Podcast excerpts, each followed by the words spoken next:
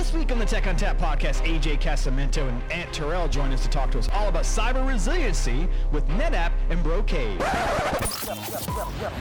Welcome to the Tech on Tap podcast with Justin Parisi. I love NetApp. Oh, yeah.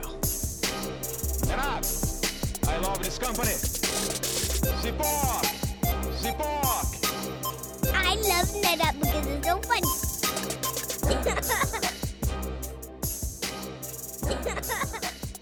Hello and welcome to the Tech on Tap podcast. My name is Justin Parisi. I'm here in the basement of my house, and with me today I have some special guests to talk to us all about the ever changing environments with SAN deployments, especially when we talk about things like cyber resiliency. So, to do that today, we brought along AJ Casamento from Broadcom Brocade. So, AJ, what do you do and how do we reach you? Yeah, thanks, Justin. I'm a principal R&D engineer here at the Brocade Storage Networking Division of Broadcom, and I can be reached at aj.casamento, that's C-A-S-A-M-E-N-T-O, at broadcom.com.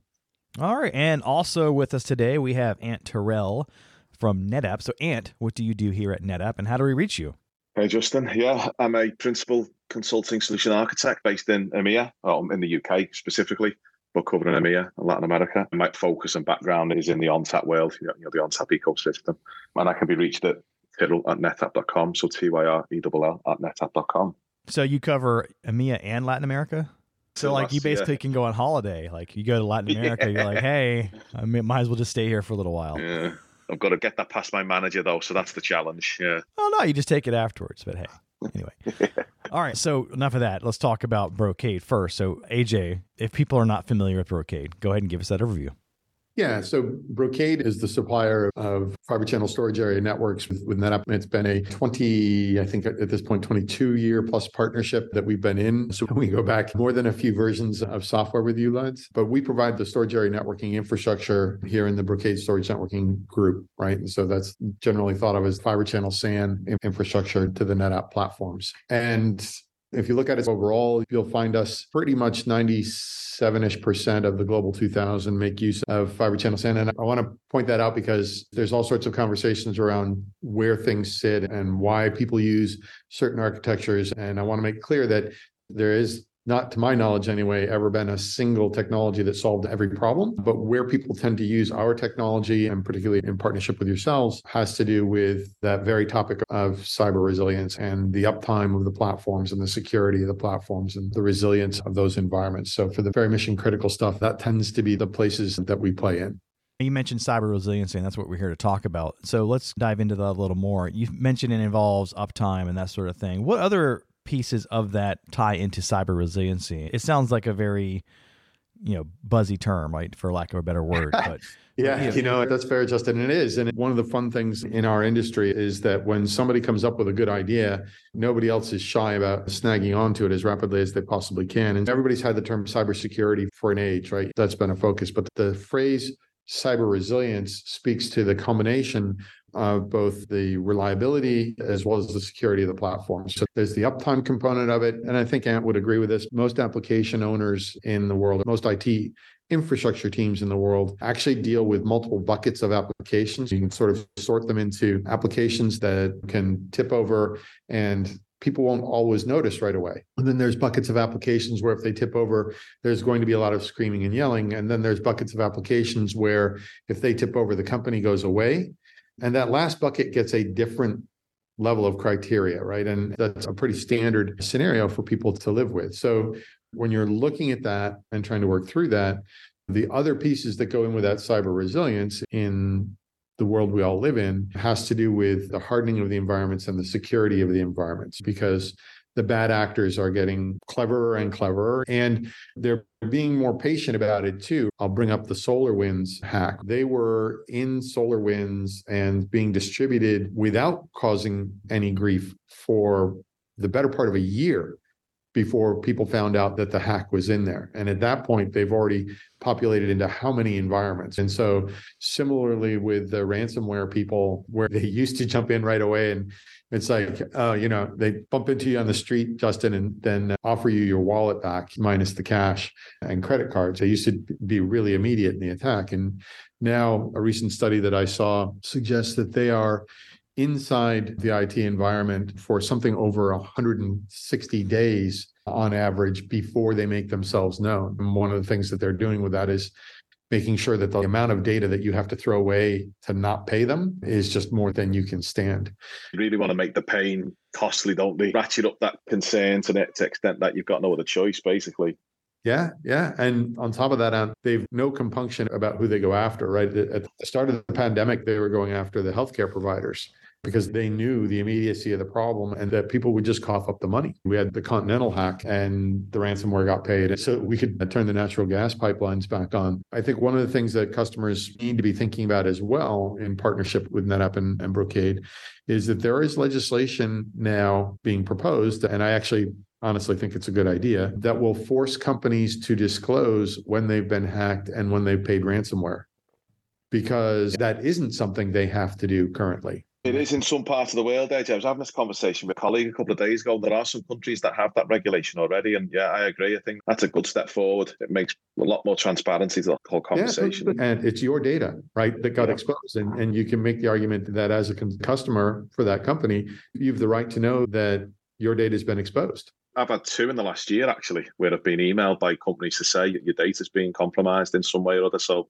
it's happening a lot. There's also the concept that governments are starting to understand that data security is actually national security, right? It's becoming yeah. a part of your defense. yeah.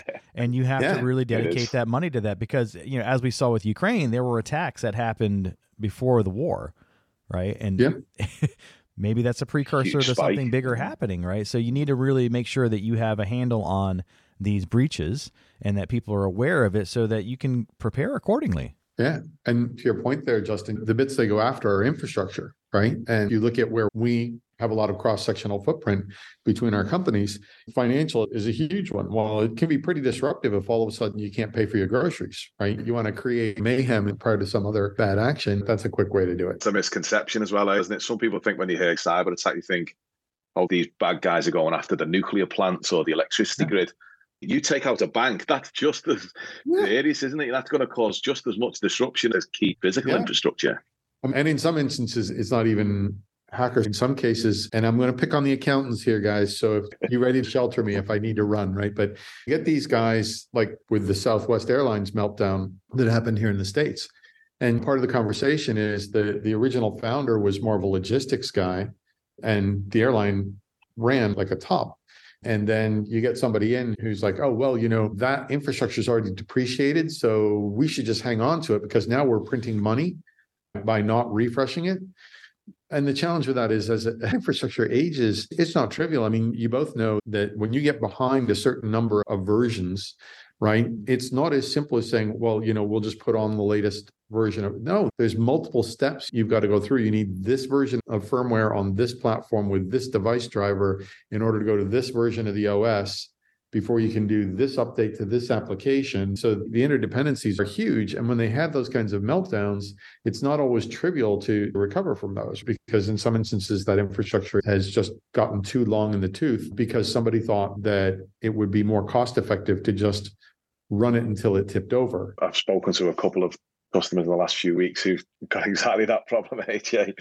no, it, it's only when they have a bump in the road that they realise, oh, wow, okay, we're a little bit behind here. We need to catch up. And it, it's then a big hurry to get up to the latest version where whatever patch or vulnerability it is that they need to correct in their environment is available. So it's not plain sailing sometimes. Yeah. And it's the length of time that it takes. And I guess I would argue that, yeah, some of that stuff's pretty solid. I mean, I've had scenarios where I've had a customer proudly show me an uptime value on one of our switches that was in excess of 14 years. And for the folks listening to this, the way you should translate that is they hadn't rebooted the platform in 14 years. It just sat there ticking over, right? And so, yeah, okay, that's bragging rights a little bit to say that the gear is just rock solid. But then I'm looking at that in absolute horror because I know how brittle that becomes. Because if you haven't updated the code on our platform, what's the chances that the platforms attached to it have been updated? Right. And one piece of that tips over, it's a house of cards functionally. It'll all come tumbling down. So, anyway, that sort of scenario leads me to a discussion that we continually harden our platforms. And I will talk about security here just a little bit. So, we can't think of a switch vendor in Ethernet or Fiber Channel or even InfiniBand that has a completely full on custom OS any longer. Everybody's pretty much moved to variants of common operating systems, generally embedded Linux in the industry is one of the big ones. And so one of the things that you want to sort of keep in mind there is that as vulnerabilities get addressed, and they do, and hundreds of them a year, and that's not an exaggeration, more than 400 security vulnerabilities a year get published. NetApp gets them, Broadcom gets them, Cisco gets them, all the major server vendors, the HPs and the Dells and Lenovo's and everybody and Fujitsu's, they all get the same list of security vulnerabilities. And we all have to go look at the modules and softwares that we use and determine which ones apply to us. And we address over a hundred of those a year that do apply to us in our software updates. And so the thing that I would say to the folks listening is when your NetApp colleagues come to you and say, hey, you need to be moving to this version of Brocade software, they're looking out for you. That's not just make work. That's not mom nagging at you to clean your room. That's, hey, there are things that you want to fix that will that will make this more secure. OpenSSL, as an example, there are versions of Linux that you can't do that patch to because the OS doesn't have the hooks to support it. They only cook those in maybe two versions back. So it, when you're in older versions of software, you're not going to get those security pieces. And that's a risk I think people need to be aware of and a risk they should not take. I guess that's the danger of treating your IT organization like your Toyota Corolla, right? 200,000 miles. It works just fine. Right. Yes, exactly. Exactly. And you had a point you were making? Yeah, I was just going to make that comment that, particularly in the world we live in right now, so much more complexity to these environments. 10, 20 years ago, you had a couple of servers, a fiber channel switch, and a SAN platform, a storage. Where today, the attack vectors have just multiplied almost exponentially, haven't they? You've got lots of embedded operating systems, but then you've got yeah. the management layer on top of that as well. That's probably where we see most of the vulnerabilities. Is it some of the layers that the management, the third party tools use? And that's before you even start talking about cloud integration. If you've got one of these environments that's connected to clouds and they're all using different OSs. It's, it's a complex world out there. It is. And to the point you just made, it's not always the immediate stuff that's on your platform, right? So the ONTAP folks are pretty careful about the things they allow in the environment, as are we on our Fabric OS, right? There's a set of controls that we do around that. But as you broaden that into the multi-cloud experience and so on and so on, and the number of management tools and one of the fun things about tools that I've learned over the years is that I've never met a tool that can't be misused.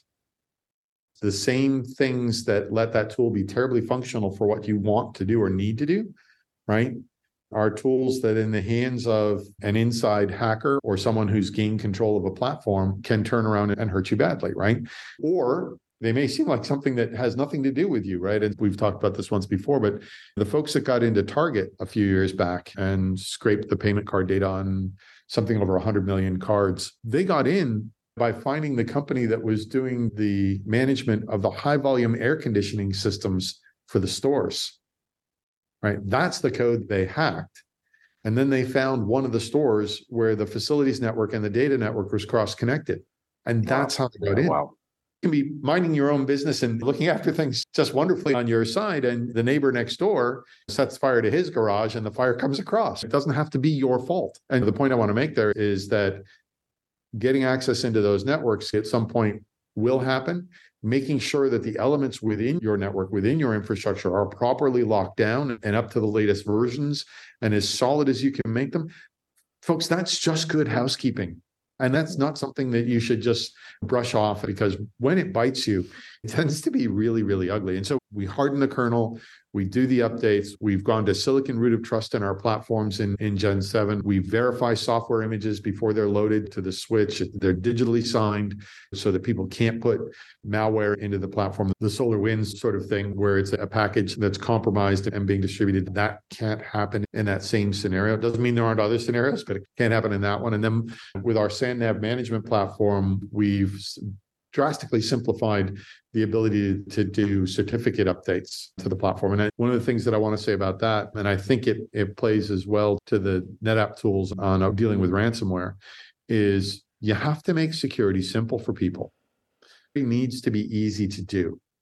And if you don't believe that, the next big family gathering that you've got, find the people that are my age, right? So find the people in their mid 60s in your family and remind them politely, of course, that for every single account they have that touches the internet, whether it's a streaming service like Netflix or Disney Plus or Hulu, or it's their banking information or the payment of their electric bill online or whatever, that they need to have a unique and hard to guess password for an account name for every single account and watch their reaction then you start to talk about password managers and you're like, oh, you should use a password manager and that'll help you. And then you start to remember that LastPass got breached. so right? it's everywhere, right? It is literally everywhere. It's never ended. It's gotten to the point now where I've seen some some cybersecurity experts start to recommend you actually do write your passwords down on a piece of paper because you're less likely to lose them or get them Yeah. accessed that way than you are to mm. have them accessed online. Yeah. It's either that Yeah. or move to the country, isn't it? Move to the country and live in a wood cabin on your own. Yeah. Where- where there That's is no probably the internet. safest way. Move out where there is no internet and you're safe. yeah. but e- even then you're not because everyone else is connected and again we go back to the banks and the financials so yeah there's a lot to think about and it is a very vast environment that you have to worry about and it especially comes into play when you start to think about how data centers are changing so aj give me an idea about what's happening with the modernization of data centers and how that's impacting things like cyber resiliency because we're thinking about things now like kubernetes and containers and automation so where does that all fit in with the cyber resiliency talk One of the things that you want to keep in mind is that there's a lot you can do with modifications and changing things if the foundation is solid. There's marvelous things you can do with things like Kubernetes or whatever your favorite containerized environment is, and being able to spin stuff up. All right. And one of the joys about containers is you've got the complete package. So the idea that everything I need to run is right here in this package, and I don't have all the person interaction thing that goes on in some other instances, right?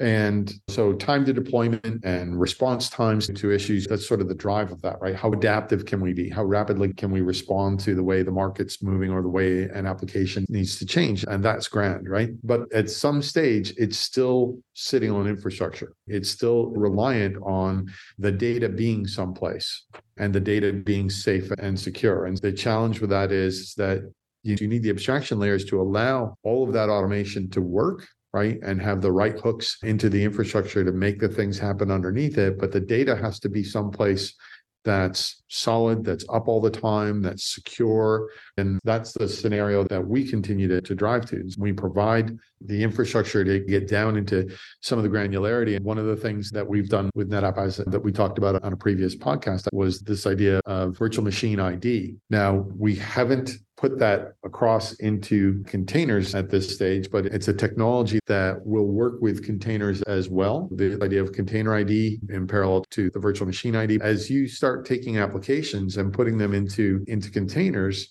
you still need visibility. You still need to be able to see what's going on with the application and the customer's experience, right? The fact that it's running in user memory space as opposed to, to system kernel space isn't going to make the application owner any more forgiving of a performance glitch or a hack or any other thing that's that that's going on. So it's an interesting, sometimes difficult blend, to be honest, to give them all of the access and opportunity for automation software and then provide the right hooks back in so that the security levels are maintained. Because if you stop and think about it for a second, the same tools that let you do really cool things about cloning containers, if you're the management person or you've got management access, what keeps you from creating clone containers of that data and putting it off to the side someplace where nobody's going to notice that it's there until you're ready to take the data away and do something with it, you know, like sell it to somebody or something of that nature. So being able to provide that level of automation, but also provide the security back end to it, I think is challenging to people. And it provides additional threat vectors. I think that's one of the things that we all see is at some point we need very secure copies of the data sets as well. Because the bad actors are out there. It's not just scare tech tactics or scare conversations. It's a There- real there- Yeah, there is actually something that we did do fairly recently, AJ, in that regard, to be fair. So we launched our BlueXP interface in November last year. And there's a capability within there known as Cloud Insights or the Cloud Data Sense element. And that can actually detect and alert on unusual user behavior in the environment. So if you try and mount the HR folder, say, or try and do something that's not normally part of your day-to-day workflow, we've got tools now can actually alert on some of that stuff. So it is a crucial part of detecting some of these things. It's not always possible, as we were talking about before, that the world's so complex now and constantly changing. But detecting that it's even happening, like the SolarWinds reference you made, not knowing that that was going on for over years, is pretty terrifying. So, yeah, some of those cloud insights tools now can do some user behavior detection. So we are making steps towards that. I think that's exactly the kind of thing and exactly the kind of direction that needs to be taken because when you look at it, it sort of rule four of IT for me is if you can't measure, you can't manage. Without visibility, how do you know? You're driving with a blindfold on right? Do you speed up? Do you slow down? Do you turn right? Do you turn left? How do you know what to do if you don't have that visibility? So I think that Cloud Insights is a very good start in that direction. We need to know what's going on in the infrastructure. We need to be able to see it. We need to know when things start behaving differently than they were. And you may look at it and go, right, I know what that is, right? There's plenty of false positives, but at least you're getting the alerts that make that decision, can't you? Yeah, but you know, one of the cool things you do in your software that, that I think is because of the way you guys learn, you begin to not panic them, right? And a lot of people can remember back to the very first network management softwares, right? And it's one of the things we tell people too, because there's a level of visibility that we put into the ability to learn flows in our SAN infrastructure. You turn on Gen 7 platforms with NetApp storage attached and whoever servers are out there. And as soon as traffic starts flowing across in our Gen 7 platforms, we start learning initiator target, initiator target LUN, or initiator yeah, yeah. namespace ID flows, right? And you can start seeing behaviors, and you don't want people to start scaring themselves with, with alerts. You got to remind people you're now seeing what's there, but what's there was there already. Right? Those are your traffic patterns. So you need to start being aware of what's going on in the environment. All of those things were potentially there before. Learn what normal looks like. And that's, I think, one of the things you guys do a nice job of. Learn what normal looks like and then figure out what you should be reacting to. Some of us just don't like looking at the needle, AJ, when it's going in. Look yeah. away and close your eyes. Yeah, yeah. You're going to feel a little pinch. Yeah. yeah. Yeah. Fair enough. Right. But it's just something that needs done, right? And uh, people need to be thinking about staying up with the latest software, keeping their house cleaned up, the latest patches in place, and then being aware that ransomware as a service is a thing. Yeah, you can actually outsource that now. you yeah, don't have to be good at it. No, no. And again, on the tool thing, you know, Kali.org, the intent is that you can go create test packages to test your network with and it'll go look for vulnerabilities and it'll show you what can be exploited. And the thing that keeps anybody else from using that to go after your network from the outside would be what? Oh, yeah, no, it's the same code, right? Especially combined with a bit of ChatGPT manipulation. All of a sudden, it's super steroid code, isn't it? Yeah, did nobody ever watch the movies? Like, what are you people doing? Let's talk a little bit about Brocade and some of the best practices that are recommended for cyber resiliency in your environment. So, AJ, me the rundown of things that you end up recommending to customers to try to secure things a little better from all sorts of threats because there's ransomware, there's breaches, there's insider at threats. Yeah. So, for starters, work with trusted partners. The NetApp folks and the NetApp systems engineers, they've been partners with us in storage area networks for 20 plus years now. So they've got a good understanding of the environments and what needs to be looked at. But you need to be willing to run the audits. Within SANNAV, you can run audits. If you're a supplemental support customer through NetApp with Brocade support, you can run something called Brocade Support Link, which will do an audit of your storage area network and tell you what ports are open that shouldn't be open and things of that nature. So we have an actual best practice assessment that can run in your environment that I recommend that people do and look at what do you have open that shouldn't be. Only use secure protocols. I know that people have coded a bunch of stuff into SNMP, but you got to at least run SNMP v3 just because it's been there forever and nobody's touched it doesn't mean that versions where the community strings are visible and so on are something you want to continue to let run in your management subnet. Do isolate your management subnet. I know there's lean now where, oh no, well, we can just run everything in one network. And that's not really a scenario that I would feel comfortable with because the concept that one or more actors are going to gain access to a platform through a user or some level of interface that's got to hook out to the internet is a very different thing than somebody's got access to your management subnet because it's an isolated management subnet. So isolation is helpful there as well. Do be looking at updating to the latest versions of code that you can or the most trusted versions that you can get to so that you stay up to date. Go with the latest versions of ONTAP in, in the environment that will work for you because you guys continue to, to apply security fixes and patches in the environment and get prepped for things in that nature. And then from the uptime side of things, there's reasons why dual redundant hardware isolated SAN fabrics have been around for as long as they've been around. There's reasons why we exist in 97 plus percent of the global 2000. And again, not for everything, right? But for the core components that can't go away, there's reasons why banks rely on us and in partnership with you folks around things like clustering technologies, whether it's Metro Cluster or whatever, and the snapshotting environments that we can do together to keep data secure at distance from whether it's a physical outage, whether it's a weather-based outage that we've had we've had a hell of a season already this year, or the hackers, right? And keep your eyes open and watch as these incident reports come up be aware because we're going to send out security advisories. I know that NetApp sends out security advisories. there's vulnerabilities. We're required by law to tell you, right? So when those hit, yeah, it's a pain in the butt to go look, but you got to look. So those are things that I would recommend. And from the NetApp side, what are some recommendations that you deliver, and what sort of NetApp solutions do we have that help provide better overall cyber resiliency? I think probably the first place I would look as a NetApp customer is what we call hardening guides for each of our product sets. So for Centricity, for Active IQ, for ONTAP, they're just simple PDF documents, really, but they run through the key ways that you can lock down some of these systems as best that we can. That goes maybe beyond even just what we do out the box. Jay made the point earlier about trying to make security easy. That's something that we've had quite a big focus on over the last couple of years at NetApp. So uh, certainly from our ONTAP systems group, any new system that ships from the factory now, we, we've got most of these things turned on by default, whether it's data at rest encryption, just trying to lock down the box as much as we can, encryption over the wire for, for replication traffic. All those things are there by default, really. But then we've layered on top of some new features fairly recently. We had a new ONTAP release just before Christmas. We introduced something there called tamper proof snapshots. So if you do have some of these really important SAN workloads with databases running on top of LUNs, for example, we've now got a way of essentially taken an immutable backup of that production environment. That's another layer to these things. As AJ referred to earlier, there's never going to be one tool or one piece of software that does everything. Particularly with security, it's a multi-layered, multifaceted approach. Look at some of the regulatory certifications.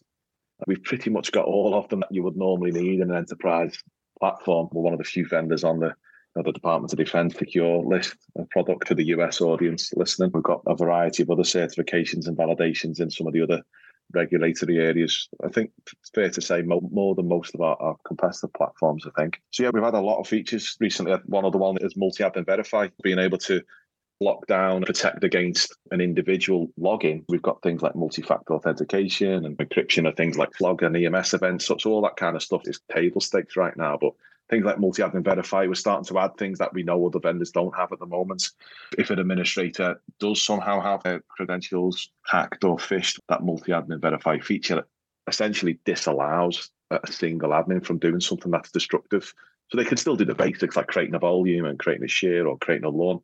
but when they try and take a volume offline or delete a snapshot or delete a volume that triggers a process that has to get a secondary approval from another admin it sounds quite forward and a basic feature, but I think we're one of the only platforms out there that can do that right now. So, yeah, combining things like that with some of the hardening guides, we've got a fairly solid set of features there to help our customers as best we can. And earlier you mentioned Cloud Data Sense and Cloud Insights. Those are some off-box solutions yeah. as well. And then you also have the autonomous ransomware protection, detecting anomalies within your data sets to see if there's potentially a ransomware attack ongoing. Exactly. We've had a functionality in ONTAP called FPolicy for a long time. It's just a way of blocking certain file types in its crudest implementation. So if you didn't want an MP3 file to be written to an ONTAP system, for example, you could just disallow that file type forever. We turned that on, but we turned a, a feature on in 9.12 where with a single button click, you can disallow all of the well-known ransomware and malware file types from being stored on that platform.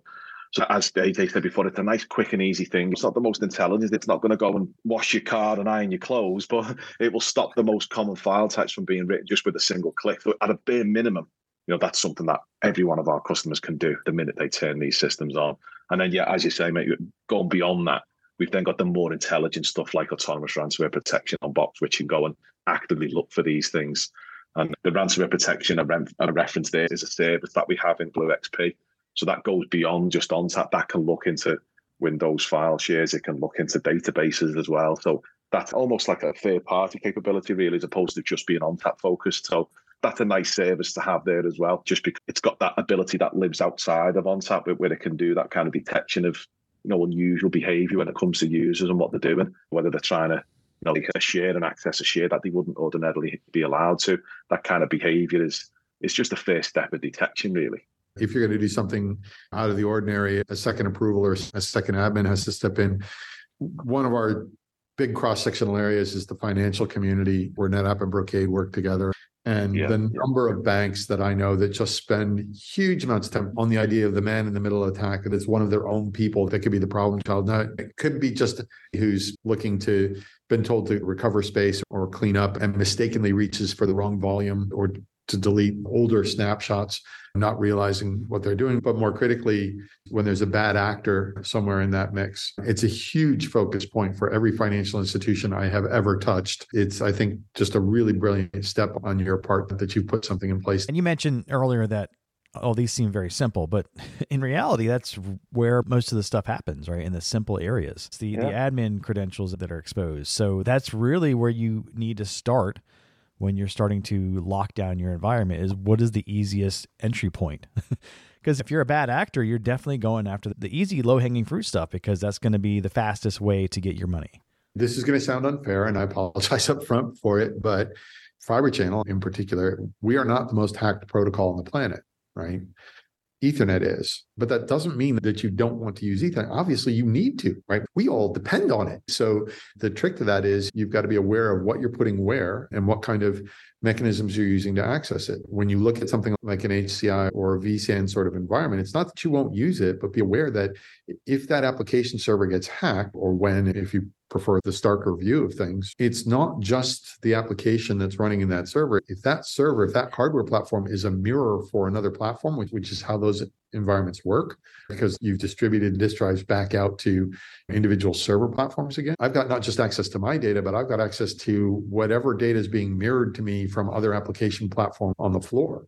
And then because of the way people tend to do those implementations, they'll isolate the storage traffic potentially to a VLAN, but then if I've hacked that server, I now have visibility to that VLAN. I can see the other traffic. I can see the other nodes. I can launch my attacks into the other platforms once I'm in. It's a very different scenario to our partnership in the storage area network in that FCP, which is serial SCSI 3 over fiber channel, or FCNVMe 2, which is NVMe over fiber channel, or FICON, which is the mainframe protocol, right? Those are the ways we move data. Those are not mechanisms that allow you to change the zoning or give you management access to either our switches or the, the ONTAP platforms that are attached to it. And so I think the separation of that management plane and the data plane is a key piece of security that makes us very useful to the more critical environments. All right, sounds like we got a lot to think about with cyber resiliency. There's a lot to it. There's cybersecurity, there's disaster recovery, there's failovers, and that sort of thing. We have a lot of solutions out there for that. We've talked about a few of those on this podcast with Brocade as well as NetApp. So, AJ, if we wanted to reach you to ask more questions, how do we do that? Yeah, again, Justin, that's aj.casamento, that's C A S A M E N T O at broadcom.com. All right, and Ant. Yeah, thanks, Justin. My email is tyrrell at netapp.com. So T Y R E L L at netapp.com. All right, and AJ, if we wanted to find more information about Brocade, where would we do that? Yeah, so you would go to broadcom.com slash brocade. All right, excellent. And and Ant, you have anything we can look at with the NetApp side? Probably just encourage cu- customers or listeners to go and check out BlueXP. So bluexp.netapp.com. It's the window into NetApp these days, isn't it? The single pane of glass mm. in a NetApp. Single single pane of glass. Yeah. All right, excellent. Thanks so much for joining us, AJ and Ant, and talking to us all about cyber resiliency as well as Brocade and NetApp solutions. All right, that music tells me it's time to go. If you'd like to get in touch with us, send us an email to podcast at netapp.com or send us a tweet at netapp. As always, if you'd like to subscribe, find us on iTunes, Spotify, Google Play, iHeartRadio, SoundCloud, Stitcher, or via TechOnTapPodcast.com. If you like the show today, leave us a review. On behalf of the entire Tech ONTAP podcast team, I'd like to thank Ant Tyrrell and AJ Casamento for joining us today. As always, thanks for listening. Oh yeah.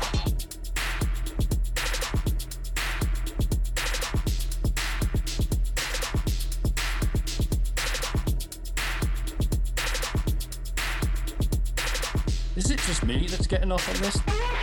Oh, yeah.